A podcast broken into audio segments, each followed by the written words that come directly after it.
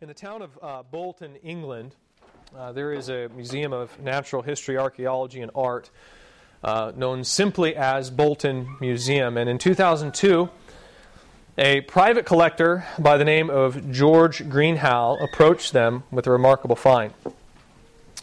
Uh, over the years, the Greenhalgh family had developed a bit of a reputation as art dealers as they sold off various pieces from the family's rich collection of heirlooms. Well, in 2002, George came to the Bolt Museum with an Egyptian statue that he said his great grandfather had purchased from an estate sale of a wealthy English manor in the late 1800s. This statue, which he claimed had been appraised at a value of no more than 500 pounds or around $650. Uh, he said this uh, statue had been passed down to his grandfather and then subsequently forgotten. Again, about $650 statue, not that big of a deal, it was forgotten. He had recently discovered it, though, among his grandfather's, quote, forgotten collection and uh, was considering putting it in his garden as a kind of fancy decoration. But before he did that, he thought he would bring it to the museum and see if they wanted to take a look at it and see, you know, what it was worth. And the museum agreed.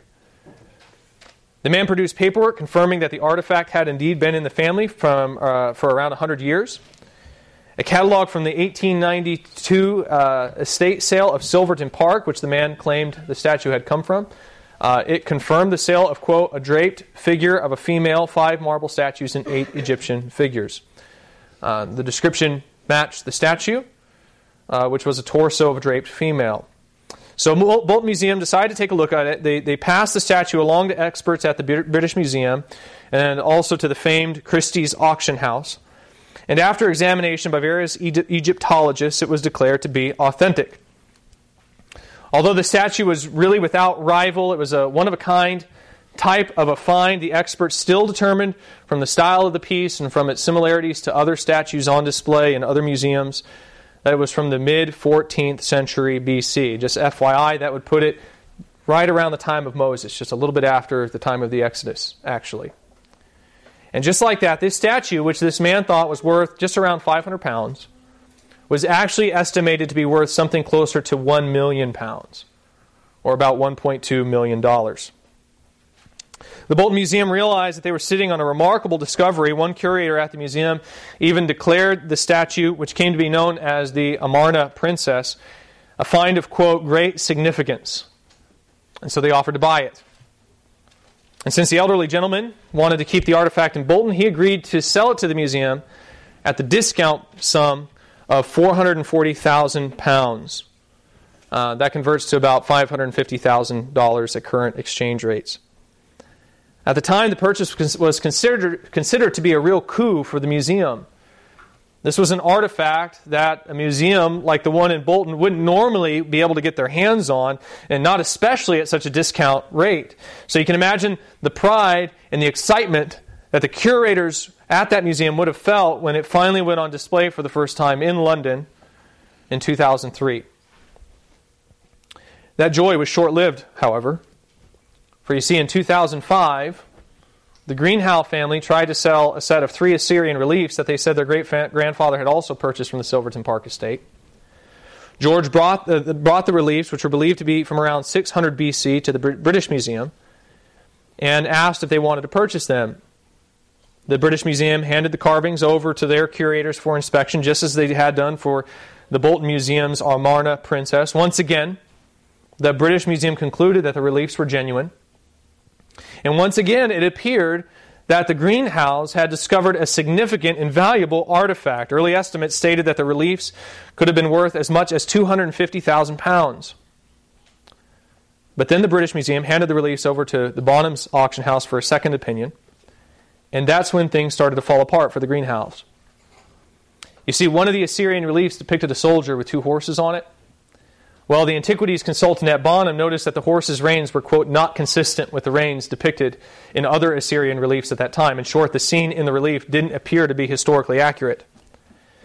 And not only that, but there was a slight misspelling on one of the words of the relief. It was nothing major, just an absent diacritical mark. It would be really nothing much different than you or I forgetting to dot an I or cross a T, but it was significant because these reliefs were apparently presented to the Assyrian king Sennacherib. And yes, that's the Sennacherib of 2 Kings 18 and 19.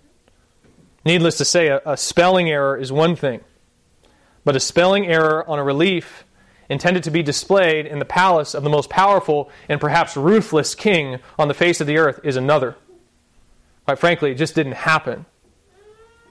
An investigation into the Greenhalghs was opened, and it was soon discovered that the relief was a forgery. It was a fake. A subsequent search of the Greenhalgh home found an entire stockpile of fakes and forgeries, which would have been worth somewhere in upwards of, of 10 million pounds on the open market. George Greenhalgh didn't have an art collecting great grandfather. What he had was an especially gifted con artist for a son, one of the best and most resourceful art forgers of all time. The Amarna Princess, which the Bolton Museum had bought for $440,000, was a total fake. George's son, Shaun, had actually whipped it together in the family's garden shed over the span of about three weeks using nothing more than basic do it yourself tools, tea, and clay. It was utterly worthless.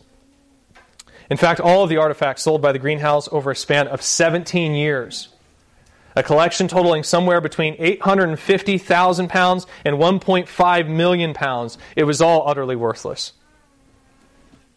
Of course, when it comes to the art world, there's a significant difference between a forgery and the real thing. No matter how good it looks, no matter how much a work of art mimics the real thing, if it is not authentic, then in the eyes of an appraiser, it's utterly worthless. That's how things work in the art world. And according to Jesus, that's how things work in the kingdom of heaven, too. Just like there are art forgers who will create a very convincing fake that they'll sell to others in order to line their own pockets, so also there are spiritual forgers, religious con artists, who will create a very convincing but also very false message which they will sell to others for their own benefit. Like the art forger, there's, there's not an entirely new creation that they make. It's a copy. It's patterned after the original. And for this reason, it can be very hard to detect. But if you fail to detect it, and then you go and sell off everything you have to buy it, it's going to ruin you.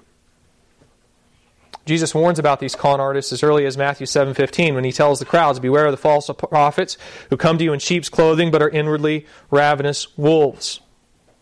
The Apostle Paul likewise picks up that warning in passages like 2 uh, Corinthians 11, where he warns of people who preach, quote, another Jesus than the one we proclaimed, and who, quote, disguise themselves as apostles of Christ and as, quote, servants of righteousness. This is actually one of the major themes of the New Testament this warning against forgers. The Apostle John, for instance, regularly warns of deceivers and antichrists in his epistles. Uh, Jude also speaks of blasphemers, loudmouth boasters who show favoritism to gain advantage, as he warns his readers to keep themselves in the love of God, waiting for the mercy of our Lord Jesus Christ that leads to eternal life in his epistle. Peter also warns of false prophets and false teachers who will, quote, secretly bring in destructive heresies, even denying the, ba- the master who bought them. This is a theme that really just runs rampant throughout the scriptures. This warning against men who Paul says, quote, wander away into vain discussion and imagine that godliness is a means of gain. But where we have come across this idea most recently is in Matthew 23, 13 to 15, where after this final confrontation in the temple on Tuesday of Passion Week, Jesus says to the religious leaders in the presence of the crowds and the, and the disciples, but woe to you, scribes and Pharisees, hypocrites! For you shut the kingdom of heaven in people's faces, for you neither enter yourselves nor allow those who would enter to go in. Woe to you, scribes and Pharisees, hypocrites! For you travel across sea and land to make a single proselyte, and when he becomes a proselyte, you make him twice as much a child of hell as yourselves. In this passage, Jesus illustrates the effect of these false teachers. These men, who Jesus explains back in verses 1 to 12, take on the appearance of religion in order to receive praise from men. These hypocrites who feign concern for the glory of God, for their own benefit. These men, who Jesus will explain in the verses that follow, teach their proselytes a hollow and empty religion, a fake religion with a forged righteousness. These men, Jesus explains, not only shut people out of the kingdom of heaven, but they make their converts twice as much a child of hell as themselves.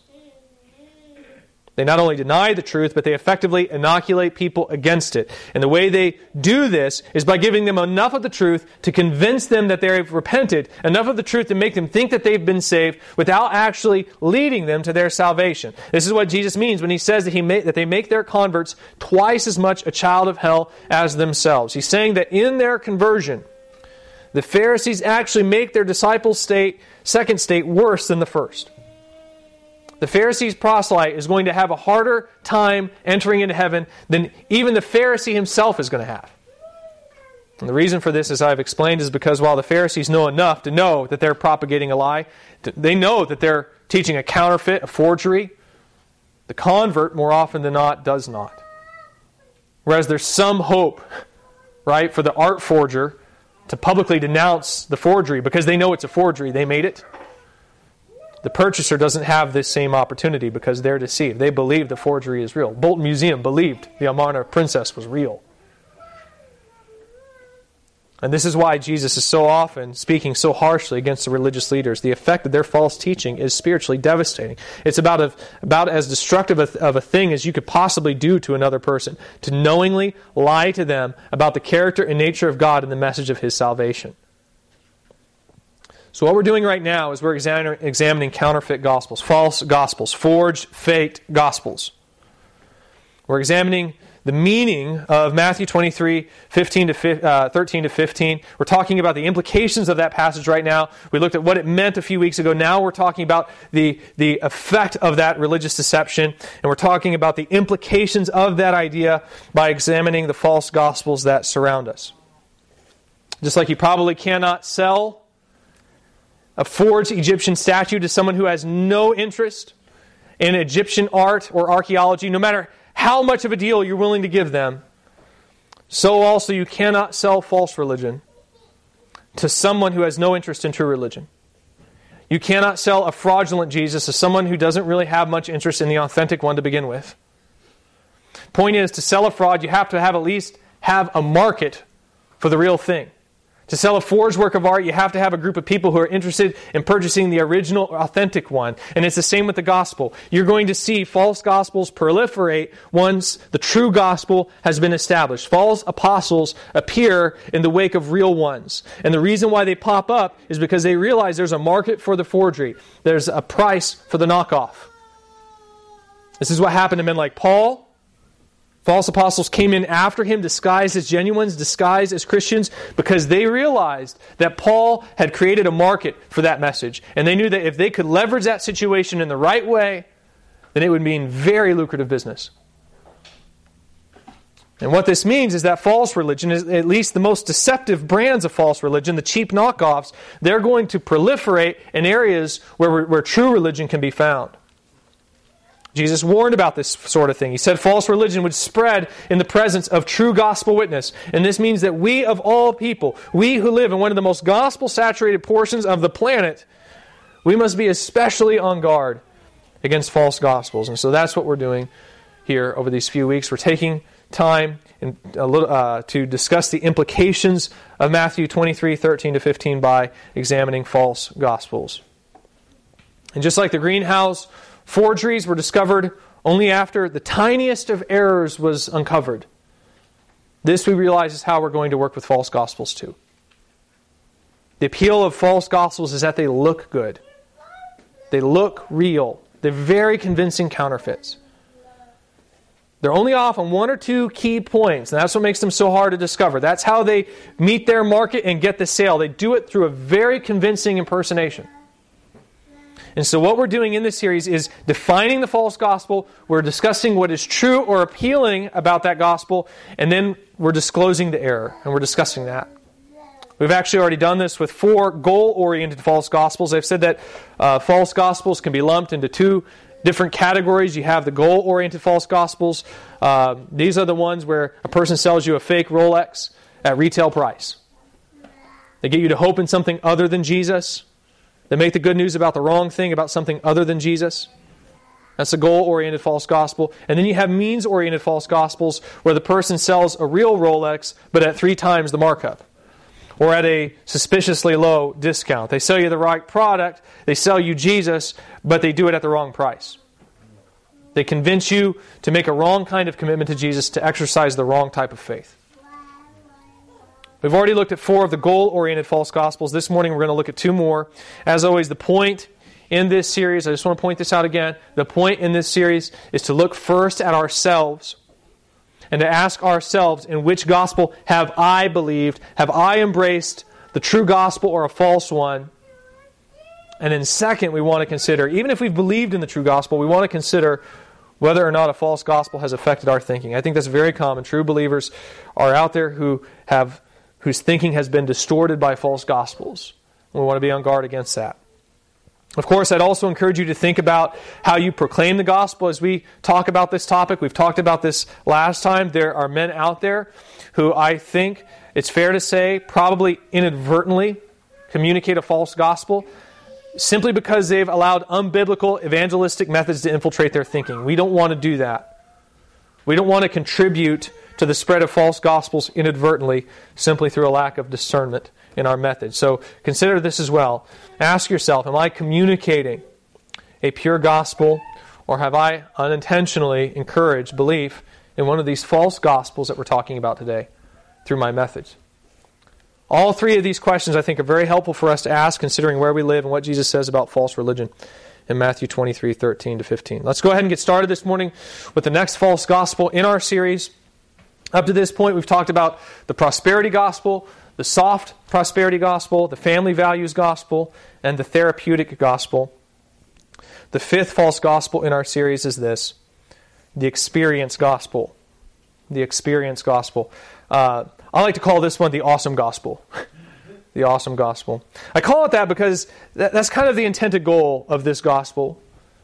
Under this gospel, the goal is really to have an overwhelming, mystical kind of experience with God.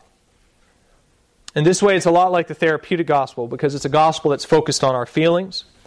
That's the good news that this gospel proclaims. We get to have this very moving, very emotional sort of experience. Only this time, the feelings aren't necessarily related to a positive self image of ourselves or what we might otherwise deem mental health. It doesn't really have anything to do with our outlook on the world or of ourselves. Instead, this gospel is rooted in our experience of the presence of God. And, and the feeling isn't something like happy or sad or angry or content. The feeling that it desires to produce is, is more of a state of being than it is a feeling. It's a sense of awe and wonder over the presence of God. Now, when I put it like that, I would imagine you may already be asking yourself, well, what's wrong with that? Right? I mean, didn't you just say last week that the gospel is about reconciliation with God. Didn't you say that the gospel is about delighting in, enjoying God? Isn't the whole point of the gospel to be in fellowship with God? Isn't the whole point worship? And isn't worship more than anything else a sense of awe in the presence of God? And I did say that. And that is the point of the gospel. And I would say that worship is going to be expressed with a sense of awe in the presence of God. You look at Isaiah 6, for instance, and when Isaiah glimpses the glory of God, he's dumbstruck with awe and wonder. In fact, he's trembling, declaring, Woe is me, for I am lost, for I am a man of unclean lips, and I dwell in the midst of a people of unclean lips, for my eyes have seen the King, the Lord of hosts. He is in trembling awe in the presence of God. Likewise, Exodus 14:31 says that after God demonstrated his power by destroying Pharaoh and his army in the Red Sea, that quote, Israel saw the great power that the Lord used against the Egyptians, so the people feared the Lord and they believed in the Lord and in his servant Moses. They're struck not just with a cheerful kind of happiness or with a positive self-image. No, they're struck with awe, a kind of fearful wonder over what they just witnessed. This seems to be the regular experience of men who encounter the glory of God throughout Scripture, from Moses and the burning bush all the way to John in the book of Revelation. What we see is that men are awed in the presence of God. And that's definitely worship in the true sense of the word. God is certainly magnified in Isaiah's compulsive humility or Israel's trembling astonishment there at the Red Sea. So, yes, the gospel is about worship. And that worship should lead to this these, these sense of broken, almost kind of servile wonder. It should produce awe. But again, keep in mind that there's a subtlety to these false gospels. They're almost right, they're close enough that they look like the real thing. Yes, worship is central to the gospel, but what the awesome gospel gets wrong is that it sees the experience of worship as the prize of the gospel, not the object of worship. Now, just like last week, I'm cutting a fine line here, but there is an important difference. Worship is certainly a byproduct of fellowship with God, which makes the gospel possible. It's the natural, uh, which, which comes as a result of the gospel. It's the natural side effect of the gospel. But it's not the prize. The prize is fellowship with the one who produces the worship, not the worship experience itself. And that's what the awesome gospel gets wrong. It flips the order around and it sees God as a means to the experience of the worship. He's the means to the end, not the end itself. If I could put it like this In the awesome gospel, worship is the drug and God is the dealer. He gives the worshiper the fix thereafter. And that's idolatry.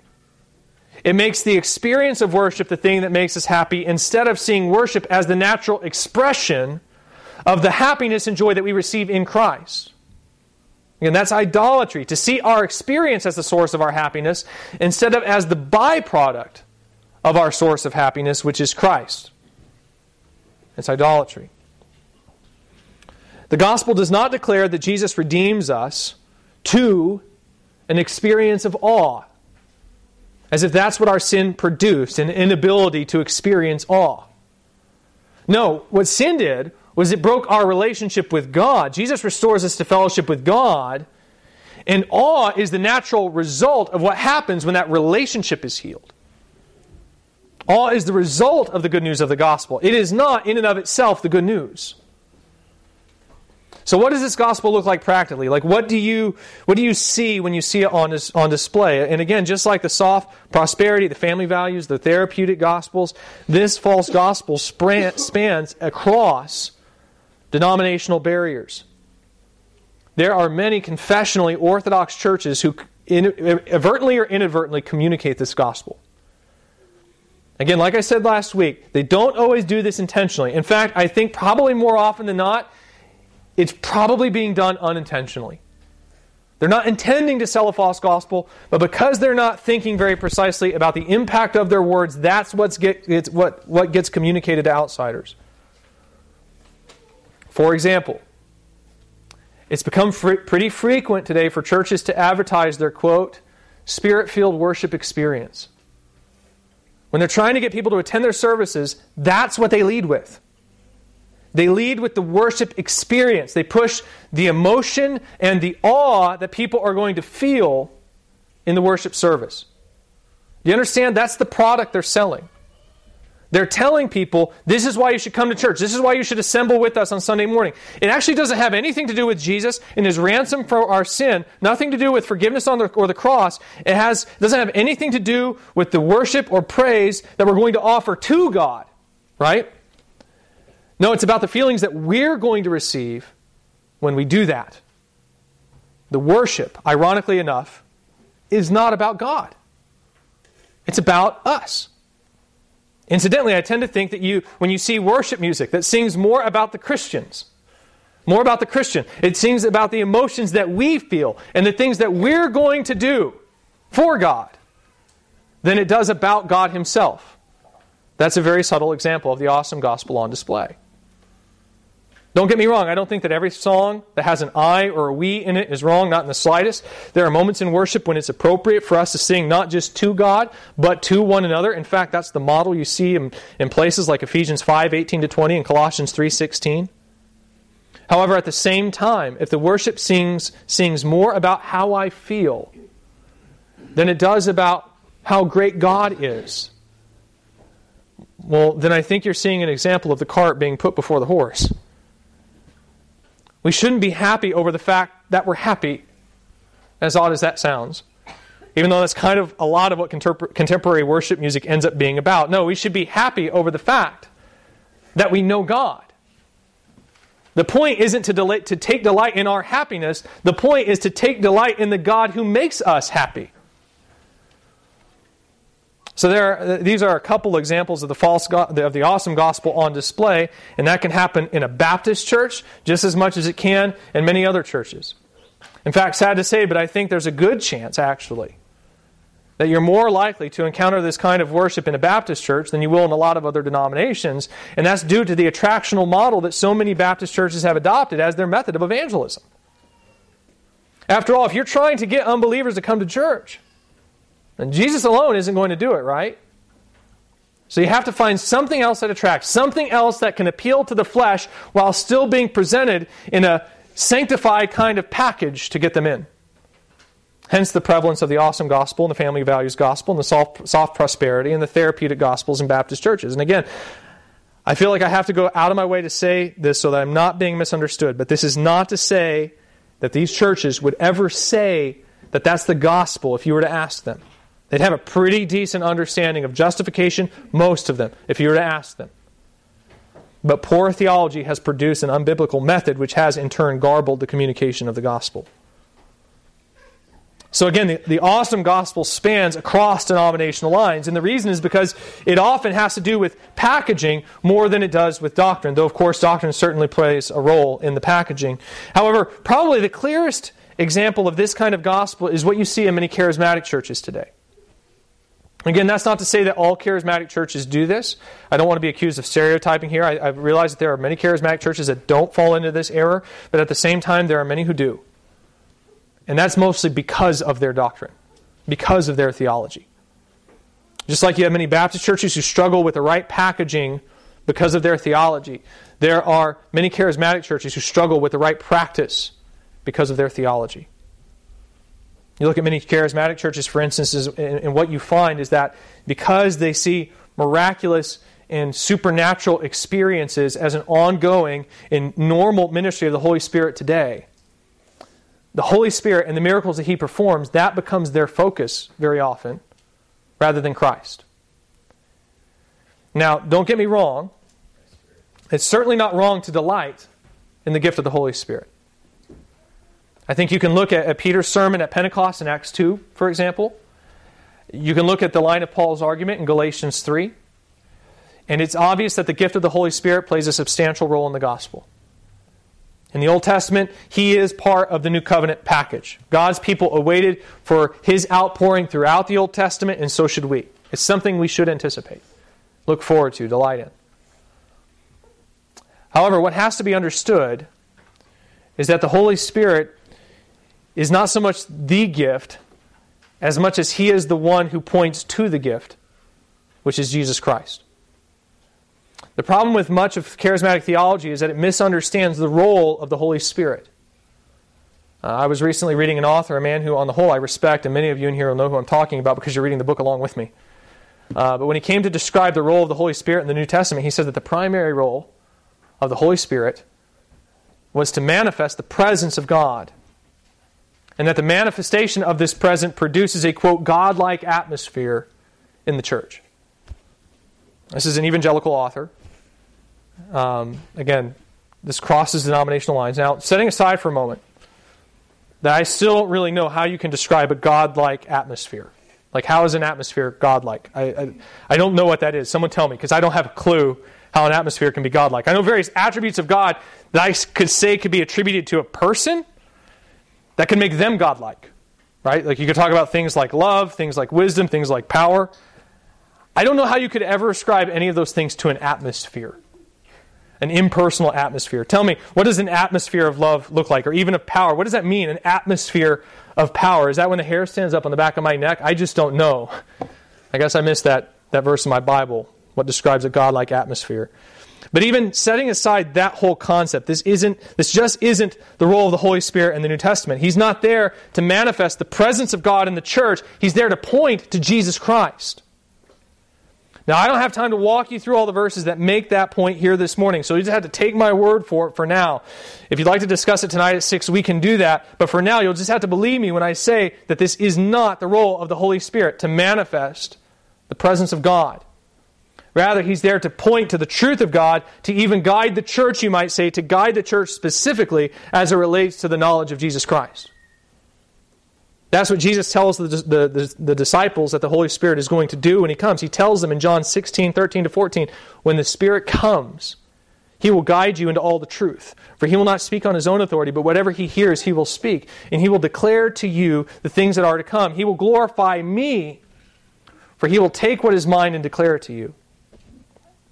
And again, there's more vo- verses that point to this idea than just this one, but this paints the picture. The Holy Spirit reveals Jesus Christ. Whether that's through the miracles that he performs through uh, to, that point to Jesus, or, or through the apostles that point to Jesus, or whether that's through the inspiration of the Scripture, or the various gifts that he provides to the church, or whether it's even through the internal conviction that the elect feel as they read the Word of God, the point is that he points to Christ. This is how Paul even prays in Ephesians 3. He prays not that the Spirit would manifest God's presence among the Ephesians. No, he prays that God would strengthen them with, quote, power through his Spirit in your inner being, so that Christ may dwell in your hearts through faith, that being rooted and grounded in love, and that's key, the love of the Holy Spirit that the, that the Holy Spirit imparts is key to this. Paul prays that being strengthened by the power of God's Spirit and being rooted and grounded in love, the Ephesians might, quote, have strength to comprehend with all the saints what is the breadth and length and height and depth, and to know the love of Christ that surpasses knowledge, that you may be filled with all the fullness of God. This is the role of the Holy Spirit in the New Testament. He reveals the Christ to us in a way that he was not visible to the prophets and the saints of the Old Testament. In other words, he's not the hope of the gospel. Rather, he points to the hope of the gospel, which is Jesus Christ. And then, as he points to this hope and we worship that hope, he produces the fruit of the Spirit love, joy, peace, patience, kindness, goodness, faithfulness, gentleness, self control. This is how you know whether or not you've had an encounter with the Holy Spirit according to the New Testament. It's not when you experience some kind of subjective feeling. It's when you see yourself growing in love for Christ and for his body. It's when you see you having patience for those who sin against you and kindness towards your enemies. If you want to know where the Spirit is moving, then look for humble submission to the Scriptures, not subjective feelings. Look for unity and order, not individualism and ecstatic chaos. The idea, once again, is that Jesus is the prize and the Holy Spirit is just the person who delivers him. And the feelings that we experience, they're the byproduct of what we experience when we unwrap that present and realize what we've been given in Christ. Charismatic churches, because of their theology, often get this wrong. In fact, I can recall having a conversation with someone a few years back uh, who attended a charismatic church, and we were just chatting. And I asked them to share their testimony with me. I asked them to tell me how they became a Christian and when, when and how they came to know Christ. And what they proceeded to tell me was not a story of how they, came, how they came to recognize their sin and the grace that Christ offers them through faith as He covers their sin. No, they started to tell me this story about this beam of light that came shining through a window one night and about this other time where they saw their child's nose get broken and how they watched it healed right there on the spot. In short, they told me the story of how they came to experience the miraculous outpouring in their eyes of the Holy Spirit, not of how the Spirit pointed and directed them to faith in Jesus Christ. Listen, that's the awesome gospel on display. When the gift that God gives is an experience instead of His Son, or when His Son is given only as a means for that experience you've missed the point. You've believed in a false gospel, or at the very least, a false gospel has seriously affected your thinking. So, what exactly is wrong with the awesome gospel? I think we've already alluded to the issue, so, but, but, but let me state it plainly it's idolatrous. It substitutes emotion for relationship and subjective experience for concrete revelation. I think you could almost call this the existentialist gospel because if you're familiar with existentialism, and those of you in my worldviews class, we'll, we'll, we'll, get there. That's kind of what this is like. It stresses feeling over fact, experience more than knowledge. In fact, I think you will find that in communities that really stress this gospel, there's almost an anti intellectual attitude, as if knowledge and facts just get in the way of true worship. We almost don't need the scripture or doctrine in order to know God because He communicates His will to us directly through His presence. And just so you know, that's practically the theology of, of existential theologians like Søren uh, Kierkegaard down to the T. Now, of course, this doesn't mean that every Christian who communicates in this gospel stresses experience or that to that degree, but some and several certainly do. And so not only is this gospel the product of idolatry, but it often also produces idolatry. Again, even the Christian who genuinely believes in the gospel can still be negatively impacted by the theological underpinnings of this gospel if they are not careful. So ask yourself, in which gospel have I believed? Is my hope in the experience that I'm going to have when I turn to Christ? Or is it in Christ Himself? And if Christ is my hope, am I still allowing this false gospel to affect my thinking about how I will come to know Christ? And what gospel am I proclaiming to others? Am I selling them on the joy of the worship experience? Or am I telling them about the one who produces that joy? Examine yourself and make certain that your joy, your hope, is in Christ alone. So that's false gospel number five, the experience gospel, or again, as I like to call it, the awesome gospel. I feel like that's a little bit more memorable way to understand what it's about. Let's turn now to our sixth false gospel. This is the last goal oriented false gospel in our series.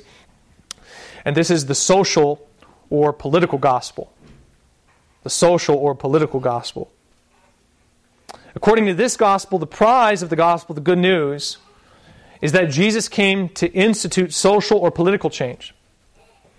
Again, you'll see this come in, in, in, several different packages. For example, there are actual theological systems that are intentionally structured around this thought.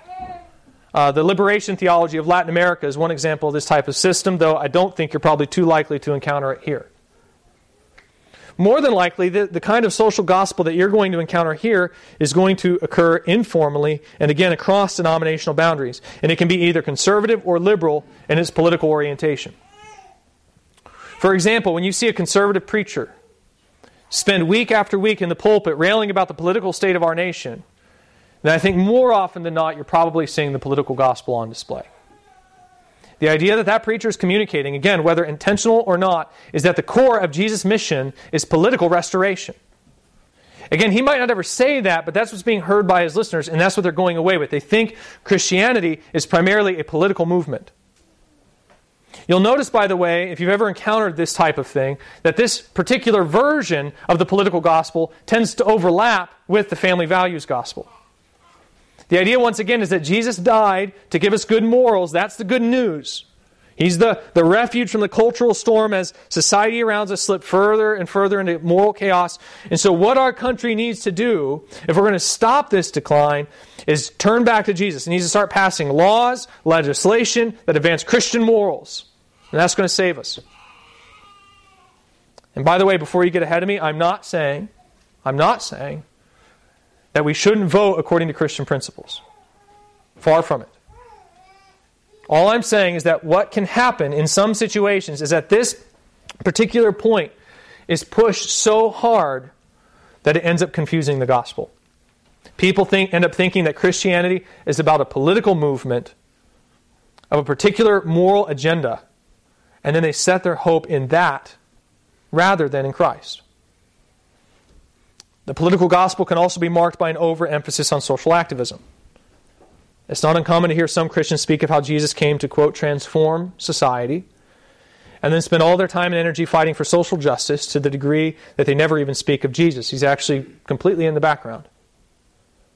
This seems to be a particularly trendy brand of Christianity among younger Christians right now. It would seem that because the morally motivated political gospel has led to the church being branded as bigots and hypocrites by our society, you see this response in the younger generation where they seek to present a gentler, more compassionate version of the gospel to the world through their social activism.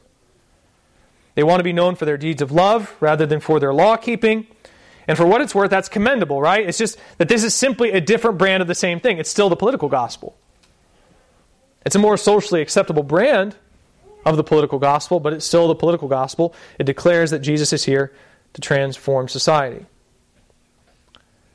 Now, I realize I'm painting with a very broad brush here, And there's a lot more nuance to this particular topic than I can really present in the amount of time that I have to communicate all this.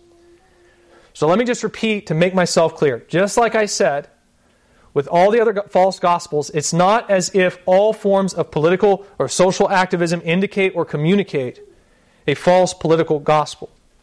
There's a biblical basis for this kind of thinking. That's why it has such an appeal. And if if our social activism or politics is viewed on that biblical basis, it can certainly be driven by the right motives and done in the right way. All I'm saying is that even when this is done right, and it is very much possible, to, again, to be socially or politically active for the sake of Christ, but even when it is done right, you're going to have some individuals who misunderstand the point of Christian social activism and confuse it for the goal of the gospel. When it gets down to it, what they think is that Jesus is, first and foremost, a social revolutionary. Just like with the moral or therapeutic gospels, they don't see Jesus so much as a savior as much as they see him as a teacher. Or even when they do see him as a savior, he's saving society. Like the hope of the gospel for the person who believes this is that when Jesus returns, or even before then, he's going to establish a society without poverty, injustice, or evil. Now, again, stated in those terms, this gospel isn't entirely far off, right? According to the scriptures, Jesus is going to establish a society without poverty, injustice, or evil at his return. And just to be clear, this is something we can get excited about. You look at passages like Isaiah 9, 1 to 7, where it says that the Son of David will burn the boot of the trampling warrior and the garment rolled with blood with fire as he establishes an eternal throne of justice and righteousness. You, you look at passages like Isaiah 11, 1 to 9, where it says that the Messiah will judge the poor with righteousness and decide with equity for the meek of the earth. And it's not, only, it's not only clear in those passages that Jesus is going to one day institute a radical political and social change, but it's also clear that this is something that we should take hope in. That's how those passages are written. We are to anticipate the coming of the Messianic kingdom, to look forward to it, to delight in it. Even further, I think it's fair to say that while the hope of this kingdom is primarily future, that's not to say that we cannot or should not, in some form or fashion, participate in it, or perhaps better stated, proclaim it even now. I want to make this really clear. I'm not saying, as I point out this false gospel, I want you to understand, I am not saying that the Christian should not be engaged in culture. Far from it, actually. In fact, I'm reading a book right now called uh, Total Truth. The subtitle for that book is Releasing Christianity from Its Cultural Captivity.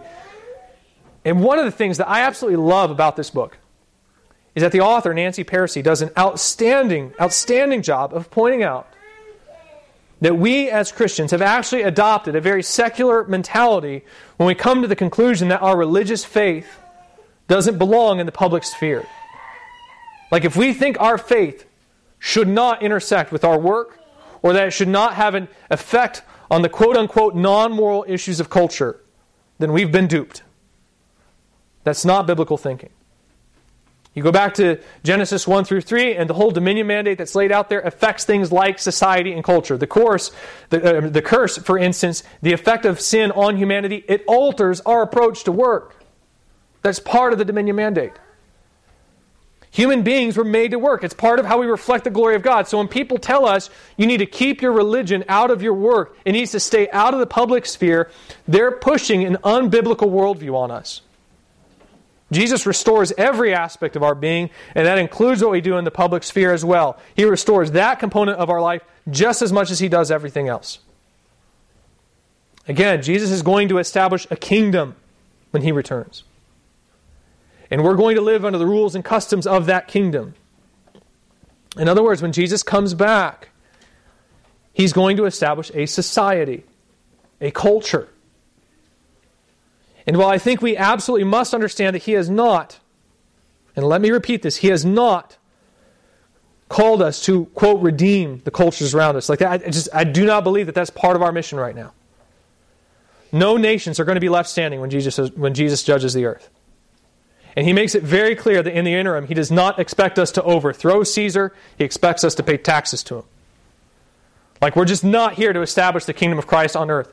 But I will say this we are here to proclaim the coming of Christ's kingdom.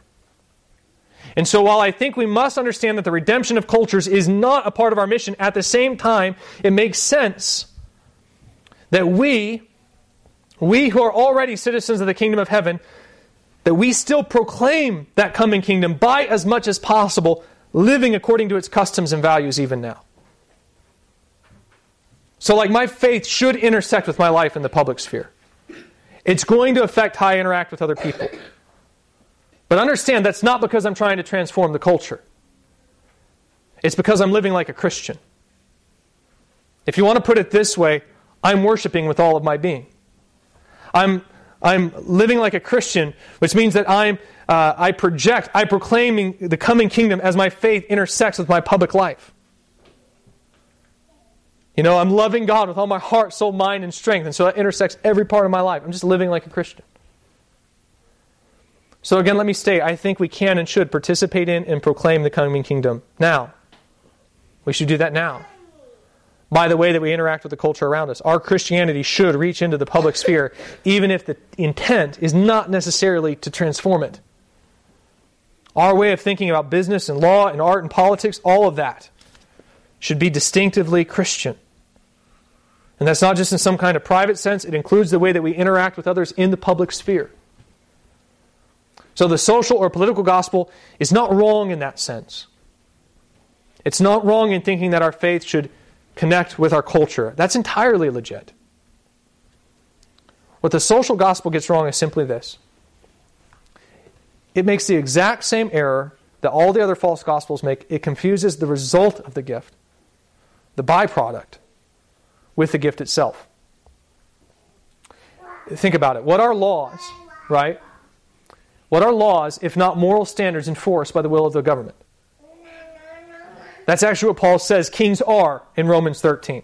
They are ministers of God who are supposed to administer justice on God's behalf.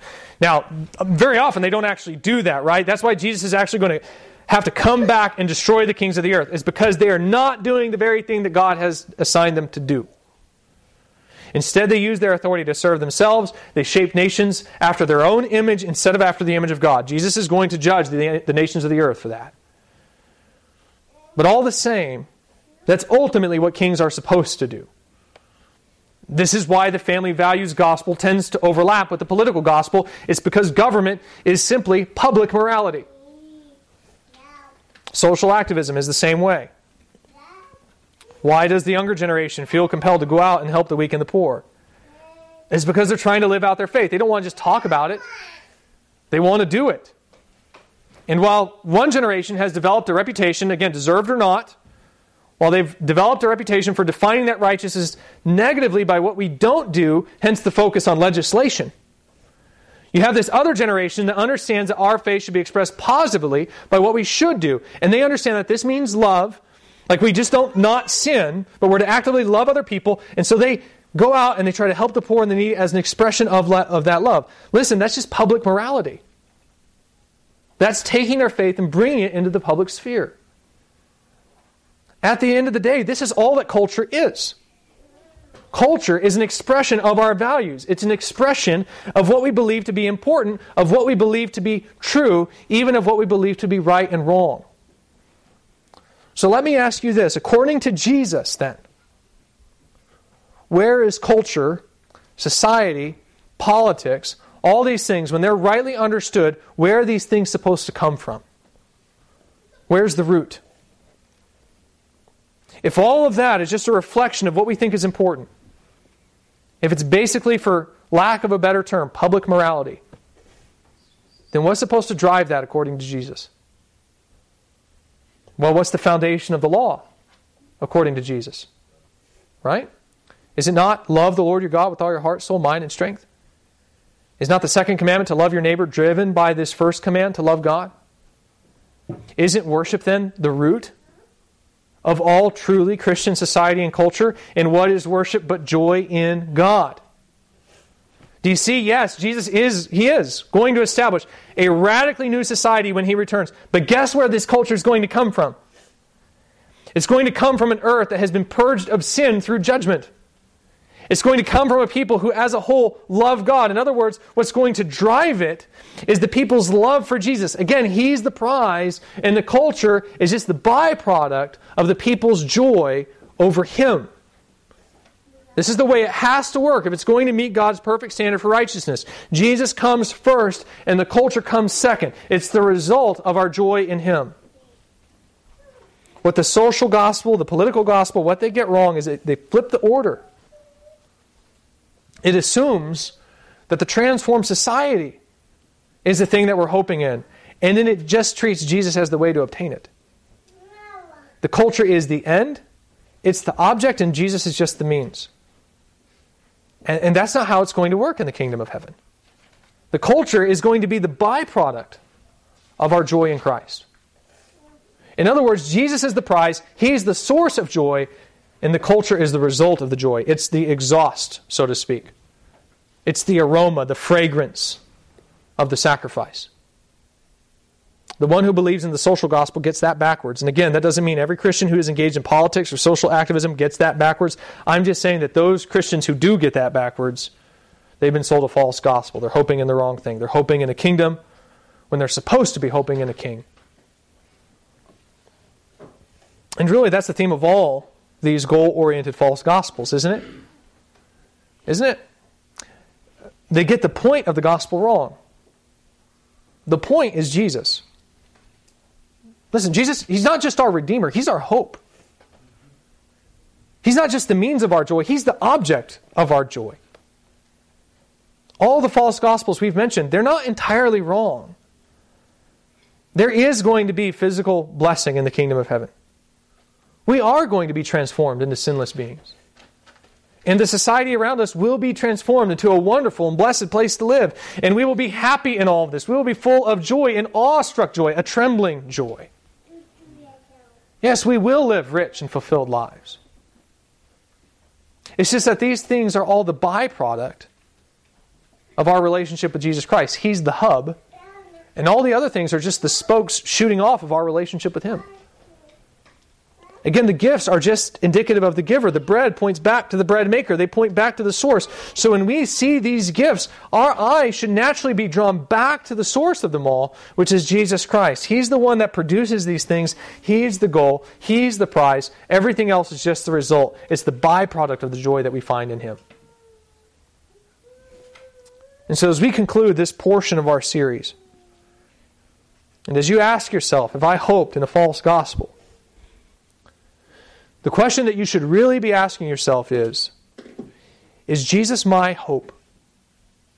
Is Jesus the object of my joy? Is Jesus what makes me happy? Do I find satisfaction in Him? Or do I find it in something else? Is it perhaps even in something that He provides? And I don't know about you, but I have to say, when I was put in those terms, is Jesus what makes you happy? Do you find satisfaction in Him? It's at this point that I go, Oh Lord, help me. Holy Spirit, open my eyes I may see and Savior Jesus Christ.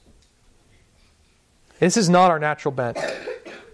This is not our natural inclination for anyone to take delight in Christ, just simply in Christ. So if you're sitting here this morning and as all these false hopes are, are, categorically stripped away, if, if you're sitting here this morning and you find that all you have left to hope in biblically is Jesus, and you're going, I don't love him like that. Do you know what that means? It means that you're a sinner in need of grace, just like every one of us. And the good news is that this is exactly what Jesus has come to offer.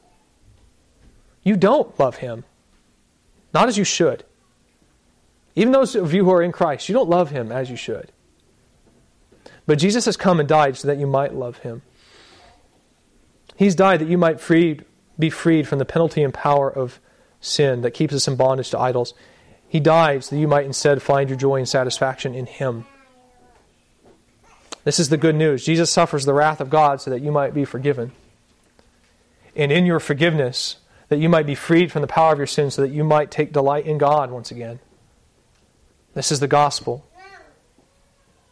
The gospel is that, you know, you don't love God, but Jesus makes it so that you can. He reconciles you to God, and He does that in every single sense of the word. So if you're sitting there going, I don't find satisfaction in God, and again, this is true of every one of us at some level. So if this is you, and it is you, this is what you do. You begin by confessing your sins to Jesus. And you pray, Lord, open my eyes. By your Holy Spirit, open my eyes that I might take delight in you. That's what we're going to do here as we end our message this morning. Let's pray that God would open our eyes so that we might see and savor Christ.